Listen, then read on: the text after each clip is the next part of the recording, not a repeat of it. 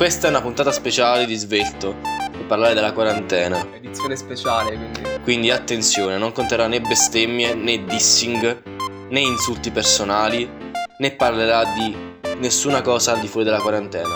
Posso, far- posso fare io l'intro vera? Svelto, svelto. Svelto pod. Svelto Podcast. Svelto. Ok, benvenuti a Svelto Quarantine Edition. Non è quarantine, è quarantine. Quarantine, Quarantine. però vabbè. Ok. E siamo ovviamente a casa, periodo di quarantena da Covid-19. Leo è a Bologna, io sono a Trento a casa della mia ragazza, Marta, Hello. che è qui presente.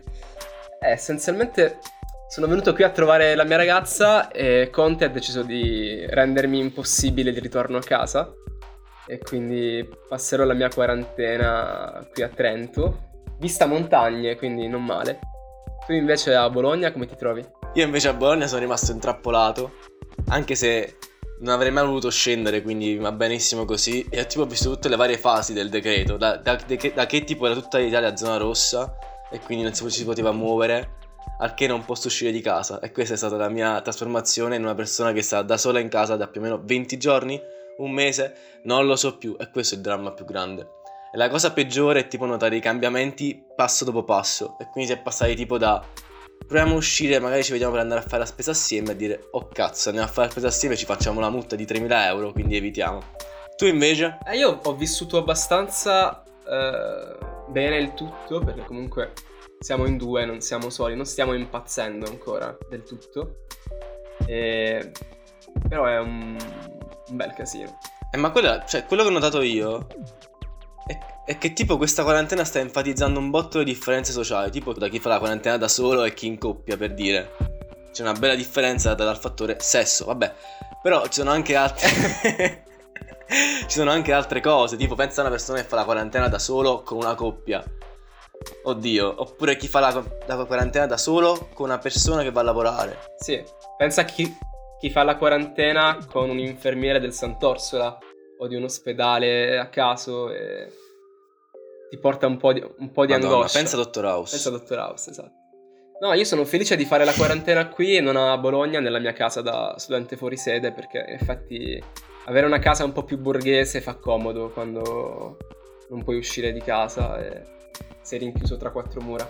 Sì, anche il fatto tipo che, visto che i vari calciatori, i vari artisti, tipo Vasco Rossi, dicono state a casa, eh, ma se la tua casa è tipo 300 metri quadrati, c'è una piscina e c'hai tutto- tutte le comodità, è bellissimo stare a casa, ma stai in un cacchio di monolocale, stai in un angolo e vedi quanto è brutto stare a casa, e vedi quanto poi ti diverti, esci al balcone a fare, ce la faremo a battere le mani, random.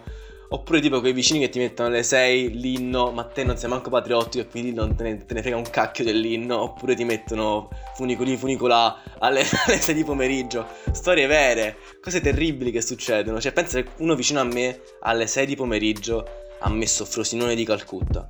Io a questo punto non so più cosa dire. Cioè là... Che poi alla fine ti piace pure Calcutta in queste situazioni perché dici dai gridiamo questa roba e Frosinone in Serie A. Perché tanto ormai stiamo morendo tutti quanti, invece no, muoiono soltanto i vecchi. Tu qualche statistica a Non riguardo? ho le statistiche sui vecchi che muoiono, però volevo dare dei consigli per restare abbastanza aggiornati e sul pezzo. Eh, in particolare c'è la newsletter del Post, che eh, il sito, no, il giornale, eh, fa questa newsletter molto curata che aiuta a capire meglio i dati, perché la protezione civile dà dei dati che sono un po', un po' truffaldini, nel senso che ti dà i dati dei nuovi positivi ehm, attuali in quel giorno e non ti dà l'incremento vero dei positivi, ma tutto giusto, serve a non farci preoccupare troppo. Però se vuoi fare il nerd, e io è quello che faccio io perché mi aiuta a preoccuparmi di meno, con la newsletter del post puoi capire la situazione reale, il fatto che a Bergamo purtroppo muore molta più gente di coronavirus probabilmente di- delle persone che risultano nelle statistiche, perché la gente muore anche in casa e nessuno gli fa il tampone. Comunque, lasciando stare questa parte un po' tragica, eh, ci sono anche due eh, podcast interessanti sul coronavirus. Mhm. Eh, su Spreaker c'è una sezione eh, chiamata proprio Coronavirus Covid-19 Podcast e ce ne sono due che mi hanno colpito. Vabbè, ce n'è uno del Sole 24 Ore con Luca Foresti che in un minuto, due minuti ti, ti spiega un argomento tipo Eh, Sì, conosco, bello. e c'è un altro che è di Wired sul coronavirus, che è un po' più lungo. E hanno pubblicato di recente una puntata speciale in cui eh, fanno il recap del coronavirus da quando è nato in Cina fino ad oggi, che è interessante. Tipo, ma non è vero il fatto che il coronavirus è, na- stato, è stato fabbricato in Cina da un misto tra... Non è vero questa roba che esce, tipo, queste mega fake news del TG Leonardo del 2015 che, hanno, che sta- tutti quanti stanno spacciando in giro che il coronavirus in realtà è stato fabbricato in Cina, perché poi in realtà Trump l'ha continuato a chiamare virus cinese, oppure Sì. tipo i cinesi continuano a dire che sono stati i Marines a creare questo virus. Secondo me, sai chi è stato? È stato forse l'Inps, questa è una teoria anche di Daniele Tinti dell'altro podcast che va seguito in, questi- in questo periodo e anche il fatto che forse questa- questo virus non è mai esistito quindi in realtà è tutta una, una- una storia Sì. che hanno creato le persone tristi per avere una scusa per rimanere a casa a vedere Netflix e quando hai finito Netflix cosa fai? Sì. E volevo aggiungere anche che tipo le differenze sa- salariali tra persone ricche e persone povere in questa situazione si notano molto di più perché tipo una persona in cassa integrazione ha uno stipendio diverso rispetto a magari una persona che è dipendente pubblico e comunque ha il suo stipendio ogni mese che permette di fare acquisti e di consumare. Sì. Quindi anche tipo il fatto di non avere più soldi per andare a fare la spesa.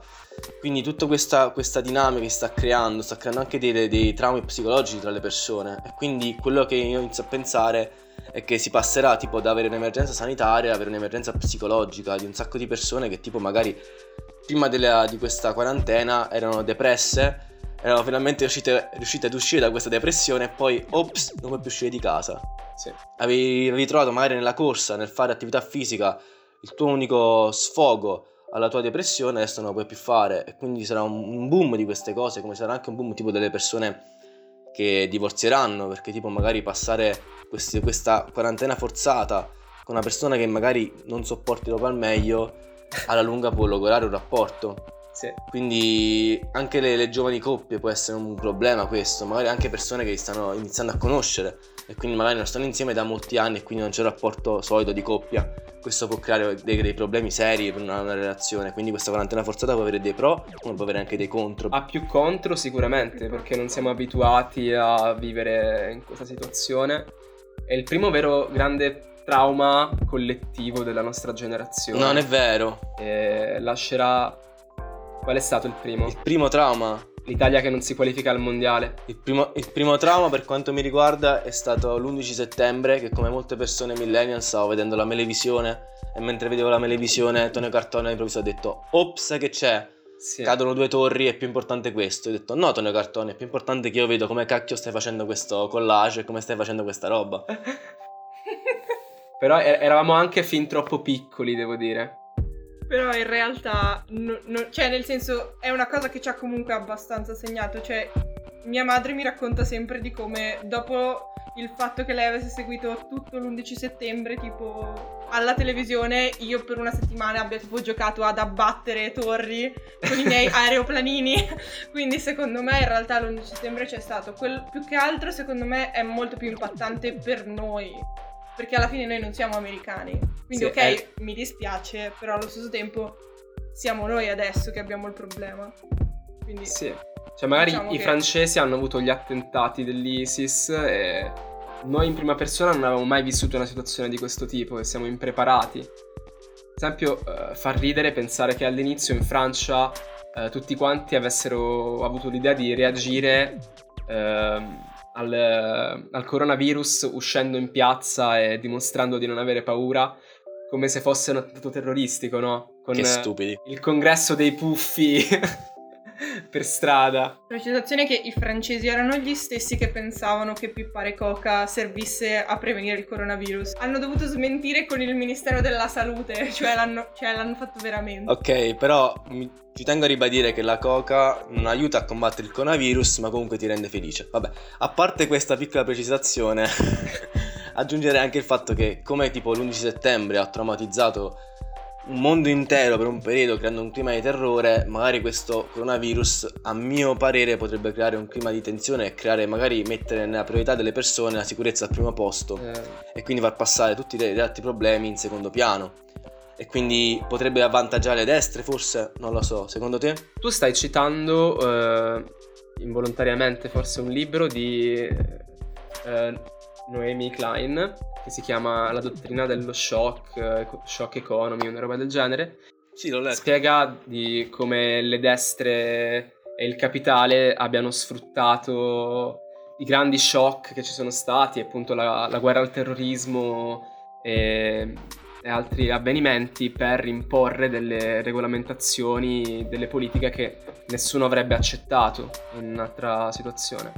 Però io sono più ottimista, io penso che eh, potremmo eh, anche ottenere dei risultati positivi eh, perché il coronavirus ci sta facendo capire che dobbiamo agire, dobbiamo, non possiamo più trascurare uh, alcune tematiche come anche il cambiamento climatico.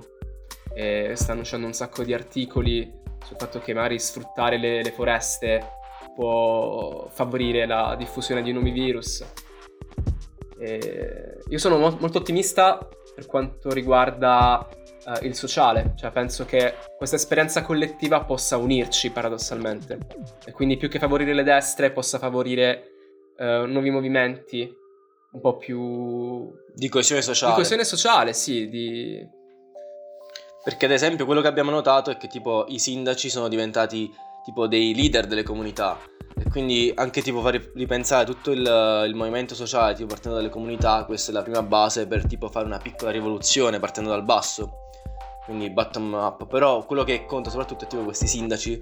Ad esempio un sindaco in particolare che io sto apprezzando un botto in questo periodo che è il sindaco di Tursi che è una persona a modo che è molto tranquillo e che non fa altro che dire alle persone di stare a casa perché è molto pericoloso uscire è molto molto pericoloso uscire e anche questa roba che sta esplodendo adesso, non so se avete notato che a quanto pare all'improvviso i meme sono diventati la nuova forma di informazione privi- privilegiata. E quello che mi, sugger- che mi, mi stimola di più è come alcuni personaggi che prima avessi detto sono persone guardabili, bruttine, vecchie, siano diventati nuovi sex symbol. tipo Conte, che è diventato dal nulla la persona, il nuovo George Clooney. Cioè, Conte è la persona più bella del mondo. Me lo spiegate voi, anzi me lo spieghi tu Marta, perché, perché? si è diventato Conte il nuovo sex perché? symbol? Beh, secondo me è più una cosa ironica, cioè non è un vero... Oddio, non lo so, dovrei tipo entrare in un gruppo di quarantenni, cinquantenni, donne sposate che ormai sono annoiate dalla loro vita matrimoniale, quindi magari loro ritengono veramente un sex symbol Conte. Però diciamo che i meme vengono fatti tendenzialmente dai millennial e dalla generazione Z e io direi che più che altro è una cosa ironica, solo che diciamo che non c'è mai stato questo livello di ironia, su, es- di sessualizzazione, diciamo, oggettificazione di personaggi politici. Poi perché non è solo Conte. C'è una pagina per il sindaco di Bari, c'è una pagina per De Luca, c'è una pagina per il sindaco di Tursi, c'è migliore. una pagina per tipo qualsiasi sindaco o governatore che dica una stronzata in questo momento praticamente. Quindi questa cosa è magica. Diciamo che Bellissimo. quello che le accomuna è una serie di fotomontaggi molto alla boomer perché sono tutti questi tipo emoji sgranati fatti male, questi tipo uh, specie di video fatti con le transizioni che ti saresti visto tipo vent'anni fa quando sono usciti i primi software per fare i video, queste cose qua, però rendono tutto estremamente ironico e quindi tu vedi tutte queste cose super trash e la gente le segue perché non ha niente sì. di meglio da fare poi in questo periodo, perché dubito che una persona normale, se potesse uscire di casa, seguirebbe tutto ciò che dice De Luca. Però, Però ora lo fai. Uh, l'estetica è la stessa di altre pagine o account Instagram che esistevano già, come Salvi Maio, quando c'era il governo eh, esatto, 5 Stelle esatto. Lega. Eh, figo. No, ru- concludo citando un, un post dei, so- dei, socialisti gaudenti che hanno detto che se fossero nati oggi come pagina eh, si sarebbero chiamati le bimbe di... Oddio, come si chiama? Bettino Craxi. No, cavolo, De Michelis. Di De Michelis. Ah, di De Michelis. Ma anche il fatto che tipo adesso c'è una stima nei confronti dei medici mai vista. Cioè, cosa che in realtà è giusta. Sì. Però quello che in realtà mi preme dire è che se è giusta la stima nei confronti dei medici, ma perché anche nei confronti dei cassieri? Io non capisco. Cioè, abbiamo trattato i cassieri di merda per anni e anni. Adesso ci accorgiamo che fanno un lavoro alienante, stancante, in queste condizioni stanno anche in pericolo. E questa è l'incoerenza di fondo. È come dire, tipo, adesso siamo tutti quanti bergamaschi, siamo tutti quanti bresciani, ma perché un secondo prima cantavi allo stadio, avete soltanto la nebbia, adesso cosa canti? Avete soltanto i morti? Non ha senso, la coerenza è la prima cosa che è mancata in tutta l'Italia. Cioè, faccio una- un paradosso assurdo, ok? Se tipo adesso domani eruttasse il Vesuvio e farebbe 12.000 morti, ok? Un tifoso del- dell'Atalanta o del Brescia canterebbe allo stadio Lava li Vesuvio col fuoco? Avrebbe le palle di cantarlo? Secondo me no, e questa è l'incoerenza di fondo, è che noi ci odiamo tra italiani, però in questa situazione cerchiamo comunque di essere solidali, di essere political correct. E questa è l'incoerenza di fondo che manca, perché a me eh, personalmente non ho mai conosciuto un bergamasco e un bresciano, e quindi non posso dire se mi sta antipatico o meno, però anche mi preme dire che se, se- se tipo il giorno prima ho insultato un mio amico perché mi sta, anti- mi sta antipatico, non è perché dopo gli è morta la nonna che dico ok, però in realtà è una bravissima persona. No, se mi sta antipatico continua a starmi antipatico. Eh, ci sta. In realtà un, un cortocircuito c'è già stato perché mi pare che eh, in una partita di calcio Brescia-Napoli, io, io non seguo la Serie A, quindi non lo so, i tifosi del Brescia abbiano fatto uno striscione con scritto Napoli coronavirus. No, Cioè- questa è la storia più bella del mondo. Raga, le ia- questo lo di- posso dire napoletano questa frase? Voglio, le iastem coglion. Cioè, questo vuol dire che le bestemmie colpiscono per tradurre ai nostri ascoltatori trentini. Parliamo di Instam e quello che è diventato in questi giorni di, di quarantena, isolamento, in cui la gente si annoia e rispolvera le, le- le catene che giravano per sms nel 2005. Allora, praticamente, secondo me, le catene sono partite dai gruppi WhatsApp tipo delle mamme che portano i figli a scuola e fanno partire le catene come hobby, come modo per tenere la chat attiva perché si annoiano. Hanno diffuso queste catene nei vari gruppi WhatsApp. Sono partite queste catene che sono iniziate a girare e queste catene adesso sono arrivate su Instagram.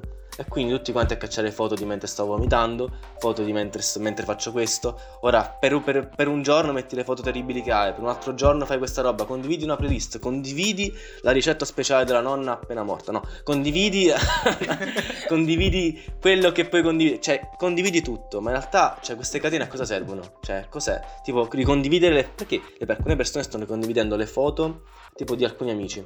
Adesso condivido le foto dei miei bellissimi amici. Perché ti mancano? Perché, perché lo fai? Cioè, qual è il motivo di fondo? Secondo te? Ma a me non frega assolutamente niente. Ho, ho visto queste Benissimo. catene. E anche il fatto che, tipo, adesso sono tutti quanti a fare dirette. Ok? Perché tu che hai tipo 50 follower, la tua diretta sarà vista da due persone tra- e, e- e me che tipo mi, mi trovo lì a passare e, e ti vedo per sbaglio mentre dici Ok, sono in quarantena dal giorno 12, ho appena fatto la lavatrice. A me non me ne frega nulla di questa roba. Cioè, cacchio, cioè, le uniche dirette che forse ha senso seguire sono quelle due o tre dirette divertenti, tipo Vasco Rossi che prova a cantare due o tre canzoni e non ci riesce purtroppo perché è Vasco Rossi. Cioè, c'è una diretta bellissima di lui che canta, non ricordo che pezzo, con una chitarra scordata, sbaglia gli accordi, sbaglia a cantare e tu dici, cavolo, sì che questo è una cacchio di rockstar, ha 80 anni e fa ancora cacare mentre non sa ancora suonare, cioè è bellissima sta roba, e quindi... Cioè, c'è chi dice che tipo Achille Lauro sarà il nuovo Vasco Rossi, ma a questi livelli non li raggiungerà mai. No, io penso che le dirette siano nate all'inizio perché un sacco di artisti, conduttori radiofonici, comici sono rimasti a casa senza lavoro e si annoiavano loro per primi e hanno pensato ora faccio delle dirette così accresco il mio numero di follower e si vede perché una persona che fa un sacco di dirette è Gamon e si infila nelle dirette di tutti quanti ma perché doveva uscire il disco che non sta più uscendo e quindi va ovunque a far dirette per noia probabilmente. E all'inizio avevano anche senso, poi sono state anche molto criticate perché questa gente che scherza in tempo di, di pandemia non è stata presa benissimo da tutti. Sì, e anche dopo un po' stai saturando tantissimo comunque anche Instagram. Cioè, io sono abituata, per esempio, a, scru- cioè, a- a guardare tutte le storie Instagram perché così le lascio passare e guardo tipo zombie le storie Instagram che mi sparano davanti. Adesso non lo posso più fare perché se io apro Instagram mi vengono fuori tutte le dirette, quindi io devo scorrere e cercare attivamente le storie. È un dramma. E questa cosa non è un grande problema, è, è un problema neanche da primo mondo, da mondo zero, però comunque, cioè, tu appena vedi il cerchietto della diretta ti girano i coglioni automaticamente. È vero. Perché dici basta, basta, lasciami in pace, non voglio vedere la tua diretta. Poi ci clicchi magari per sbaglio, c'è una persona che la guarda, ti senti nominare, esci velocissimo perché sei imbarazzatissimo da questa cosa e vai a nasconderti per il resto dei tuoi giorni. Cioè, sta diventando veramente troppo pesante come situazione quella delle idee. Unica iniziativa che consiglio è quella di qualche giorno fa di Luca Ravenna, che ha organizzato un open mic casalingo di stand-up comedy Sì, bellissimo, bellissimo. in cui c'è lui che interpreta vari personaggi e fa veramente ridere. E niente. Avete visto chi fa anche bellissime dirette? Ci sta Crozza che sta facendo un'imitazione perfetta di De Luca in questi giorni. che è stupenda. Tipo fa un'imitazione dove dice Crozza dice Ah, ho sentito che qualcuno vuole fare la festa di laurea, arriverò coi lanciafiammi. E pensa che questa imitazione di Crozza di De Luca è stata rimandata anche da. è stata ripostata da Naomi Campbell. E questa è tipo la seconda cosa peggiore che ha fatto in vita sua Naomi Campbell dopo, aver, dopo essere stata cobriatore. Perché come fai a stare cobriatore? Cioè, che cavolo, cioè, oddio. Vabbè, Sì, tra l'altro la cosa bella è che ha- ha- hanno ripostato tutte quante queste star americane, anche Comedy Central eh, USA, questo- questa compilation di vari politici italiani, dove c'è a un certo punto eh, il sindaco di Lucera, mi pare, che parla tipo in dialetto eh, di un trash estremo, quindi lasciando stare anche il sindaco di Messina, l'altro De Luca oddio. che si è preso una querela, non una querela, una denuncia vera e propria dal Ministero dell'Interno. Comunque complimenti a Crozza. Vabbè. Complimenti a Crozza e soprattutto complimenti al fatto di questi paesini del sud che sono generalmente disabitati, dove nessuno ci vorrebbe mai andare, ma nemmeno per sbaglio, non perché non sono borghi belli, ma perché sono disabitati e non c'è nulla, a parte un supermercato e tre bar, anzi 600 bar, perché in questi paesini ci sono sempre 600 bar e due farmacie. Esatto. Sempre di base. Questi paesini che sono chiusi completamente perché non vogliono far entrare nessuno. Ma chi vuole venire? Ma io quello che dico, ma chi viene? Ma poi anche il fatto che tipo fanno queste riprese con il drone che passa davanti, col drone che vede tutto dall'alto, queste riprese mega tecnologiche, i Navy Seals. Sarebbe così tutti i giorni. È così tutti i giorni, cioè è bellissima questa roba di questi paesini che dicono prima e dopo la quarantena. È uguale. Però è bello come stanno reagendo queste comunità, queste piccole comunità. È, è bello che si tengano comunque informati anche attraverso tipo i messaggi che invia il sindaco in un gruppo WhatsApp con tutti gli abitanti del paese, perché sono 600 abitanti e quindi Quindi, il gruppo WhatsApp Eh, si può fare. ritornandoci, c'è Marta che mi sta facendo vedere de- delle storie con dei meme del sindaco di Tursi in un fotomontaggio in cui c'è la sua faccia su Superman che vola nel, nel cielo. Quindi... Perché, cioè, a parte vedere, cioè, cosa stiamo facendo tutti quanti? Stiamo vedendo robe in streaming, stiamo dormendo più che altro la parte del tempo. Stiamo, chi sta facendo lezioni sta facendo lezioni online che non sono altro tipo di il professore che dice tutto il tempo si sente? Si sente? Queste sono lezioni online. Il professore che dice si sente? Sì, la sentiamo, porca miseria, la sentiamo. Non è che deve ripetere tante volte la si sente, la sentiamo. Sentiamo forte e chiaro. E quello che stiamo facendo tutti quanti anche che si nota quando uno va a fare la spesa. Tipo, quando va a fare la spesa, le robe che non si trovano sono la farina, non si trova quasi mai. A volte si trova la farina ed è perché la portano ogni giorno nei, nei supermercati più forniti, ma quello non si trova sono le uova perché tutti quanti sono messi a cucinare. Tutti hanno iniziato a cucinare. Io, pure io, pure io che non so cucinare proprio benissimo, ho provato a fare i pancake sono venuti, le crepes non sono, non sono venute e ho passato la serata a pulire la padella perché ho attaccato le crepe alla padella. Quindi chiedo a te che penso che sai cucinare un po' meglio di me. Te cosa consigli di fare in questa situazione? il pane, perché fare il pane era il mio hobby da un anno e mezzo a questa parte. E mi sentivo lo sfigato di turno, il nerd della pasta madre, e adesso tutti quanti a, a panificare, a fare le focacce. E A questo punto mi sono messo l'anima in pace e quindi vi do due ricette al volo per, eh, per fare dei prodotti da forno in casa. E mi collego a un trend degli ultimi giorni, cioè pare che non si trovi più il lievito, il lievito di birra eh, non c'è più in nessun supermercato. Quindi do due ricette al volo senza lievito di birra e senza nessun tipo di lievito. Quindi il flatbread, che è il pane azimo, il pane arabo, eh, che si fa con farina, acqua e sale. È una specie di piadina senza olio e senza strutto, non so cosa ci mettete nella- nell'impasto della piadina. E ci vogliono 100 grammi di farina, 65 di acqua e 2 grammi di sale. Impastate e stendete al mattarello un piccolo disco di pasta che poi piazzate su una padella bollente. Vi accorgete che non si gonfierà mai, non verrà mai come dovrebbe, però dopo molta pratica riuscirete a far gonfiare questo disco di pasta e avere la pita del kebab, essenzialmente.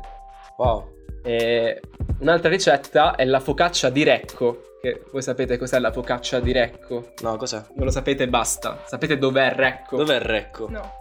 Vicino Lecco. no, purtroppo no, eh, credo sia in Liguria. Ed è una focaccia senza lievito, dove usate la stessa ricetta che, che ho dato prima, però eh, senza usare la farina di grano tenero, usate la semola e ottenete eh, dei dischi di pasta che sovrapponete tra un disco di pasta e l'altro, mettete del formaggio spalmabile e create questa sorta di rustico per noi che siamo terroni che senza lievito va in forno ed è buonissimo. Molto meglio di fare quelle pizze schifose che proponete sui social, fatte veramente male, che sono brutte, che la gente piange, cioè che tu la fai e poi devi ordinare la pizza. cioè, è bellissima questa roba, tu è proprio hai un rapporto con il fallimento quotidiano. Cioè provi a fare qualcosa, io tipo un amico che sta provando a fare qualsiasi roba e fallisce continuamente. Quindi ha questo continuo senso di colpa e dire ma ma io non sono nato per fare il cuoco, ma io volevo fare altro nella vita. Perché mi devo mettere a cucinare? Perché fanno tutti quanti? Perché ho paura? Perché ho un sacco di tempo libero? Perché poi avere un sacco di tempo libero ti porta anche tipo a ripensarti. E quindi dici ho questo tempo libero per lo sfrutterò per imparare a cucinare. Non è vero, non è vero che lo sfrutterò per imparare a cucinare, mangerai come sempre male. Non puoi farci nulla. Perché il fatto di avere un sacco di tempo libero comunque non ti aiuta a ripensarti, non ti aiuta a cambiare il tuo stile di vita. Però se hai già una passione che non puoi coltivare di solito, ora puoi farlo. A me piace cucinare e finalmente ho tre ore da spendere per fare una genovese o un ragù e aspettare il tempo giusto di cottura. Quindi... Bene, da Antonella Clerici è tutto. Ma volevo chiederti, visto che parlavi di pizza, hai ordinato qualcosa in questi giorni? Io ho ordinato qualcosa, ho ordinato una pizza tra l'altro e il fattorino penso me l'abbia lanciata dal, da lontano per non avvicinarsi perché rischia più lui che me. E quindi siamo, ci, vediamo tutti e due sul pianerottolo terrorizzati. Ti vuoi dire io ti posso ammazzare, tu mi puoi ammazzare, questa situazione è pericolosa. E ci lanciamo, ci mettiamo la pizza a terra e ce la lanciamo. E io gli lancio i soldi dall'altra parte. Più o meno questa è la situazione. Comunque cercate di non ordinare in queste situazioni perché i poveri fattorini e i poveri riders si fanno un culo tanto.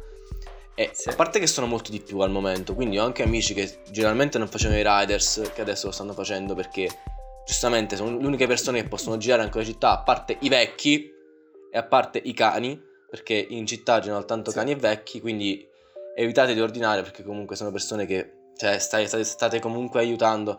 Non so se, se vi consiglio di ordinare o non ordinare, perché alla fine ordinando stai anche aiutando tipo i poveri pizzaioli che alt- cioè, l'unico modo che hanno per, per vendere e rimanere aperto è il Sì, delivery. ora faccio raccontare a Marta eh, anche del fattorino che, ci ha, che ha portato a noi la pizza ed è scappato subito senza prendere la mancia di 10 euro che volevamo dargli. Io gli volevo appunto, perché mi sono sentita in colpa per due settimane perché volevo ordinare sulle piattaforme di delivery. E poi alla fine ho ceduto perché avevo troppo bisogno di una pizza e a noi appunto si è rotto il forno quindi non la possiamo fare in nessun modo quindi stiamo proprio senza. Ave- mi ero anche informata se potevo andare a prenderla ma non potevo andare a prenderla. E appunto il fattorino è arrivato mi ha messo la pizza per terra davanti alla porta ed è scappato e io l'ho dovuto richiamare per dirgli ehi ehi ti volevo dare la mancia. Lui mi ha guardato stralunato poi ha visto i soldi ha preso i soldi ed è scappato via velocissimo. E da quello ho capito veramente qua cioè nel senso già si sapeva quanto fosse tragica la situazione ma di quanto siano effettivamente impauriti. Però allo stesso tempo volevo Piccola provocazione, noi possiamo permetterci di fare i discorsi su ah, è etico, non è etico, però allo stesso tempo loro ci mangiano con questa cosa, quindi sì, non è etico, diciamo, non è bello ordinare magari le cavolate, tipo una coppetta di gelato su Deliveroo, però se smettessimo tutti contemporaneamente di ordinare ci sarebbero persone che non mangerebbero più, perché campano solo con quello, che è molto brutto, però comunque è da tenere in conto, cioè non ti, non ti giustifica dall'ordinare, però è comunque un discorso abbastanza da privilegiati dire ah sì ma non è giusto. Vabbè, quello che volevo aggiungere è anche il fatto che, cioè, è bello ordinare una pizza in questi momenti perché Cioè, anche se è sbagliato, l'unico modo che hai per supportare magari una pizzeria locale, che poi gestita da- generalmente da tipo da un egiziano, vabbè, però l'unico modo che hai per eh, aiutare questa pizzeria è proprio ordinando, quindi cioè è bello tipo in questi momenti di profonda solitudine che magari una persona che vive da solo sta affrontando, di ordinarsi la pizza e vedersi magari un film, per poi scoprire che magari questo film che ti stai vedendo va a una qualità più bassa, perché quello che è successo è che giustamente essendo tutti quanti collegati per fare lezioni online, per vedere film in streaming oppure perché c'è Pornhub Premium e sono tutti quanti collegati stiamo tutti quanti abbassando la qualità dello streaming. Lo streaming, i siti di streaming hanno deciso di abbassare la qualità per permettere a tutti quanti di vedere comodamente e bene i propri film a casa. Quindi io che sono fissato su Netflix ho visto poche cose, però le ho viste una qualità generalmente più bassa, ho notato comunque un abbassamento della qualità. Tu? Perché io ho, ho letto qualche articolo al riguardo, però non mi sono accorto di una riduzione della qualità dei video. Sarà che non, non ci ho fatto caso. Allora, amici di amici, perché beh, tengo a specificare, mi hanno detto che alcuni siti porno, tipo Pornhub Premium, hanno una qualità che lagga, va più lenta Ok. e quindi sono dovuti adoperare su altri siti. Quindi sono cose che sono- su- succedono. Io sono costretto a guardare The Wire, che è una serie eh, anni 2000 Sì. sulla criminalità a Baltimora, per un esame. Quindi per l'esame di sociologia delle comunità e dei quartieri urbani devo guardare 5 stagioni in pochissimo tempo. e tu invece cosa hai visto? No, io su Netflix non sto vedendo quasi ormai nulla, poco vedo su Netflix, però volevo consigliare almeno tre documentari che sono degni di essere visti su Netflix perché tutti quanti stanno a consigliare film su film cult, eccetera. E sono uno che è The Minimalism, che tipo parla di questa storia di questi minimalisti americani, quindi sono le varie persone che vivono con pochissime cose, giusto lo stretto indi- indispensabile, è molto bello. Un altro è di Herzog, che è un regista fantastico, se- che, che tipo è famoso come meme anche perché tipo durante un'intervista ti ho sparato una gamba e lui dice oh fuck mi hanno appena sparato la gamba. Tranquillissimo un tedesco fortissimo ha fatto questo documentario che si chiama Dentro l'inferno che trovate su Netflix che è molto bello che parla di vulcani questi isolati vulcani è stupendo. E altri due che sono un po' datati il primo del 2012 l'altro del 2017 sono Chasing Ice e Chasing Coral che parla tipo del dei cambiamenti climatici. E quindi un fotografo ha, ha catturato i cambiamenti climatici prima negli artici e poi in una barriera corallina. Nella barriera corallina notando anche il fatto che la barriera corallina ormai è morta te invece dove vedi i film? su Netflix? su Prime? cosa vedi? Allora, io volevo consigliare la piattaforma che sto usando di più nell'ultimo periodo, che è Mubi, che tra l'altro se avete un account universitario... Mubi Sì, Mubi. Se avete un account universitario eh, potete avere un account gratuito e, e quindi Questo tramite il loro progetto per le scuole, perché all'inizio non capisci come fai ad avere l'account gratis. Spieghiamolo, molto semplice. C'è scritto progetto scuole di cinema, in realtà qualsiasi scuola o università, quindi qualsiasi mail universitaria funziona e ti danno automaticamente Sì. gratis l'abbonamento. in realtà penso paghi la Commissione europea, non, ci- non sta pagando anche noi, quindi non ci serve specificarlo.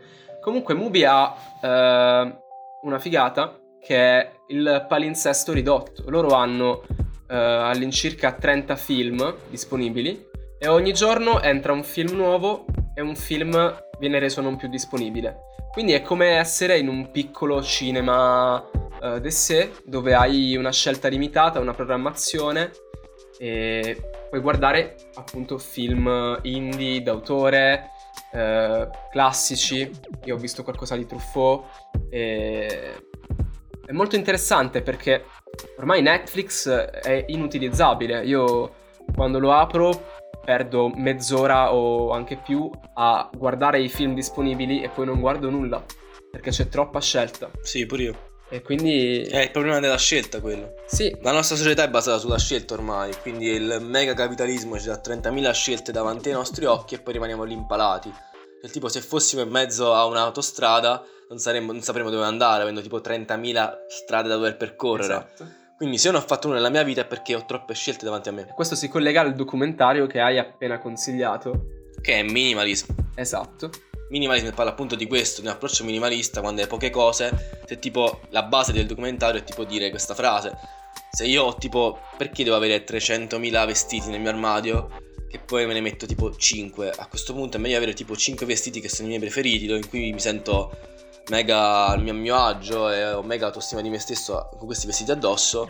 Non mi servono altre cose, il superfluo non serve, quella è la base del- di questo documentario. Che comunque spero che questa quarantena ci aiuti anche a ripensarci come società. Sì, no, volevo dire che quel documentario ha un solo difetto ed è il fatto che sono americani ad averlo girato. E quindi hanno comunque una concezione sbagliata Sì, assolutamente. eh, della società, della produttività e di tutto il resto. Eh, e quindi speriamo che il coronavirus e questa- questo isolamento ci aiuti a arrivare alla rivoluzione e finalmente allo statalismo puro con la spesa No. pubblica fuori dai vincoli di bilancio e sforare tantissimo. Facciamo gli Eurobond e viva Qua, citando Marx. un altro libro di Naomi Klein, citerei Una rivoluzione ci salverà, che è un altro libro di Naomi Klein che appunto parla di questo. Il libro parla di cambiamento climatico e quindi un altro grosso problema che noi stiamo mettendo in disparte al momento per occuparci di coronavirus e quindi di vecchi che muoiono. No, non di vecchi che muoiono, di coronavirus. Come noi ci stiamo adesso abituando e come tipo lo Stato ci sta educando tipo a comportarci da bravi cittadini con la forza dicendo se uscite vi faccio la multa se uscite dovete pagare questo, se uscite siete un pericolo. Arriverà un giorno in cui lo Stato ci dirà ok, adesso con la macchina non puoi più girare e se giri ti prendi la multa, una multa salata, perché se giri stai inquinando. E quindi potrebbe essere un modo per abituarci anche a rispettare meglio alcune, alcune norme che sono utili per, per l'ambiente. E quindi ripensando le comunità, ripensando magari una logica di rete sociale che può essere più utile, potrebbe essere una mossa in più avere comunque attivo quindi il tessuto sociale. Lo mantiene attivo e cioè flessibile. Eh, io posso dire che sono in fissa con Barbero ultimamente. Ho scoperto eh, le sue videoconferenze su YouTube, le sto guardando tutte. Grande. E ce n'è una in particolare di eh, dieci anni fa in cui lui parla della crisi del, del 300 nel Medioevo. E quindi parla di come la peste e il cambiamento climatico hanno influito sulla storia dell'umanità in quel, in quel frangente storico ed è estremamente attuale e ti fa venire veramente paura. Aspetta, aspetta, la peste del 300 ha ridotto tipo di un terzo la popolazione mondiale. Quindi è stata molto più grave e non è paragonabile. Anche il cambiamento climatico, questo qua è dovuto al nostro, al nostro utilizzo del- delle risorse naturali. Quindi è, è diverso. Cioè, questo, noi siamo creati questo demone, è nostro interno. Esatto, esatto. Stiamo tornando a, a vedere come l'ambiente può influire su- sulla nostra vita. Possiamo vedere come l'uomo non è eh, imbattibile, come siamo comunque suscettibili eh, nei confronti della natura. Sì, Nulla può essere dato per scontato, il coronavirus potrebbe anche tornare nei prossimi anni e dobbiamo cambiare il nostro modo di approcciarci alla vita. Dobbiamo fare scorte di carta igienica, se, se non siamo in Italia, perché in Italia abbiamo il bidet. Dobbiamo Esatto. fare scorte di panini per gli hamburger, perché quelli che, che- che finiscono prima in una città piena di fuorisede che non sanno cucinare sono i panini per gli hamburger e le piadine. E dobbiamo fare una scorta di farina, di lievito e di uova, sempre, al primo allarme. Perché tipo quando iniziamo a dire, vabbè ma non è niente, continuiamo a fare aperitivo, c'erano persone che facevano una scorta di uova, Esatto. piadine e hamburger e panini per gli hamburger e ci hanno fregati e questo è il punto principale quindi bisogna guardare sempre davanti e sempre prima degli altri No, però c'è un concetto interessante che è quello che noi non abbiamo paura del virus, noi abbiamo un'angoscia provocata dal virus, perché il virus non è tangibile, non possiamo avere paura di qualcosa che non è fisico. E quindi la nostra è un'angoscia, il virus può essere ovunque ed ha un impatto enorme sulla nostra psiche. Oppure no, perché magari sei solo preoccupato di non poter fare aperitivo. Sì. Vedi anche qua, tipo, le diverse personalità, no? Perché tu Certo. magari vi- pensi 24 ore su 24 anche quando sogni al fatto che potresti avere il coronavirus. Ci sono persone che dicono vorrei tantissimo avere un cane ora, vorrei uscire ma ho paura della multa da 3.000 euro perché non me ne frega. io sono una di quelle persone sempre Quindi cioè il mio rapporto con la morte è sereno quindi a me cioè se mi viene il coronavirus dico cazzo finalmente no non è vero non si scherza su queste cose però Cioè, è- dipende da persona a persona. Il fatto che questo clima di angoscia collettiva è dovuto al fatto che uscendo non vedi la vita per strada. E quindi è un mondo che si chiude in se stesso. E vedere il mondo che si richiude non si apre all'altro, alla- all'alterità comunque è, è brutto. E anche vedere questo clima continuo di, di media che continuano a parlare di questa emergenza, di quei, con, il conteggio dei morti, tutte queste cose qua comunque sono pesanti dal punto di vista, però quando una persona riesce a razionalizzare queste cose può pure fare il cartello e scrivere andrà tutto bene e viversela serenamente e vivere questo periodo come un periodo di pausa, come mettere stop dalla frenesia continua della vita mega turbo capitalista, della vita mega lavorativa, con turni infiniti di lavoro, un lavoro che non finisce mai, per rilassarsi un attimo e ripensare a se stesso e di indugiare sulle cose, di riuscire a riflettere sulle cose, riuscendo addirittura ad odorare il tempo che passa.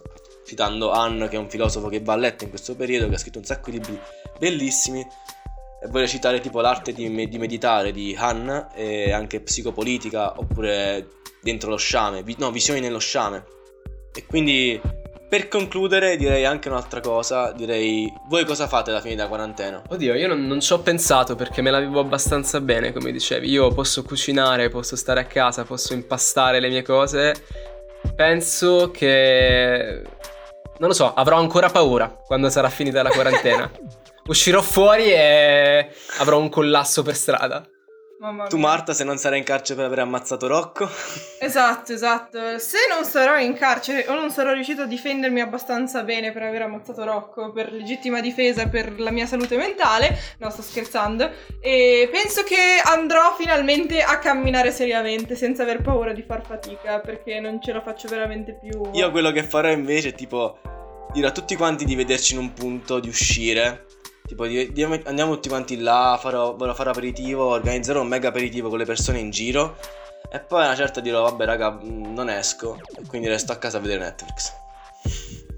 Oppure ci vai e inizi a tossire in mezzo alla gente. Anch'io pensavo che stesse per finire con e poi inizio a tossire, sarebbe stato molto bello, invece...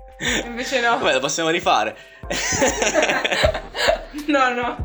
No, possiamo rifare questa questa versione speciale di Svelto Podcast e magari eh, replicare questo format finché la quarantena va avanti.